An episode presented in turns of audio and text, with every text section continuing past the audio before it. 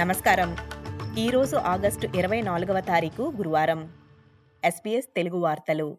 చదువుతున్నది సంధ్యావేదూరి ముఖ్యాంశాలు. చంద్రుడి సౌత్ పోల్పై స్పేస్ క్రాఫ్ట్ను విజయవంతంగా ల్యాండ్ చేసిన తొలి దేశంగా భారత్ నిలిచింది.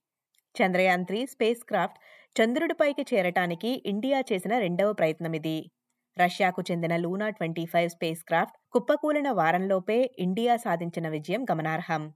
ప్రైవేటు అంతరిక్ష ప్రయోగాలు ఉపగ్రహ ఆధారిత వ్యాపారాలలో పెట్టుబడులను పెంచటానికి ప్రభుత్వం ఆలోచిస్తున్నందున అంతరిక్ష శక్తిగా భారతదేశం అవతరించనుంది ఈ సందర్భంగా ప్రధాని నరేంద్ర మోదీ మాట్లాడుతూ భారత్ సాధించిన విజయంగా అభివర్ణించారు For this wonderful moment, I want to heartily congratulate 1.4 billion countrymen.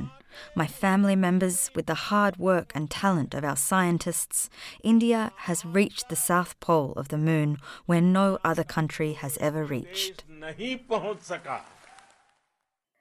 Neurodevelopmental సమస్యలతో సెంట్రల్ ఆస్ట్రేలియాలో పిల్లలకు సహాయం చేయటానికి ఫెడరల్ ప్రభుత్వం పద్దెనిమిది పాయింట్ నాలుగు మిలియన్ డాలర్లను పెట్టుబడి పెట్టబోతోంది central Australian Aboriginal chief executive Donna Ah Chee మాట్లాడుతూ ఈ నిధులు ADHD fetal alcohol spectrum disorder autism ఉన్న పిల్లలను గుర్తించడానికి సహాయపడుతుందని తెలిపారు.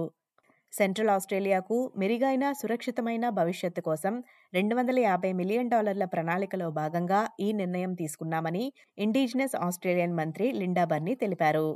ఈ ఆర్థిక సంవత్సరంలో ట్యాక్స్ పోగా ఒకటి పాయింట్ ఏడు బిలియన్ డాలర్ల మేర నికర లాభాన్ని క్వాంటాస్ ప్రకటించింది. కోవిడ్ నైన్టీన్ కారణంగా మూడేళ్ళ కాలంలో క్వాంటాస్ ఏడు బిలియన్ డాలర్లు కోల్పోయిన తర్వాత విమానయాన సంస్థ తన లాభాలను ప్రకటించింది. Of last year and the middle of this year, international airfares have come down already by over 11%, and we're expecting them to come down even further in the next year as those 6.4 million seats are added into the international market.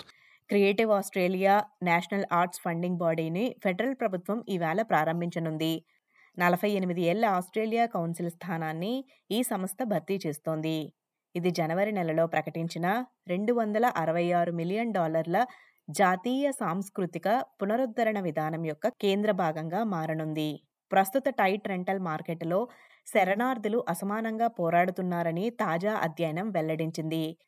International housing studies journal అడిలైడ్లో శరణార్థుల కుటుంబాలు అంటే నలుగురు పిల్లలతో సహా పెద్ద కుటుంబాలపై చేసిన అధ్యయనం ఇది. ఈ వార్తలు ఇంతటితో సమాప్తం. మీరు వింటున్నారు ఎస్బీఎస్ తెలుగు.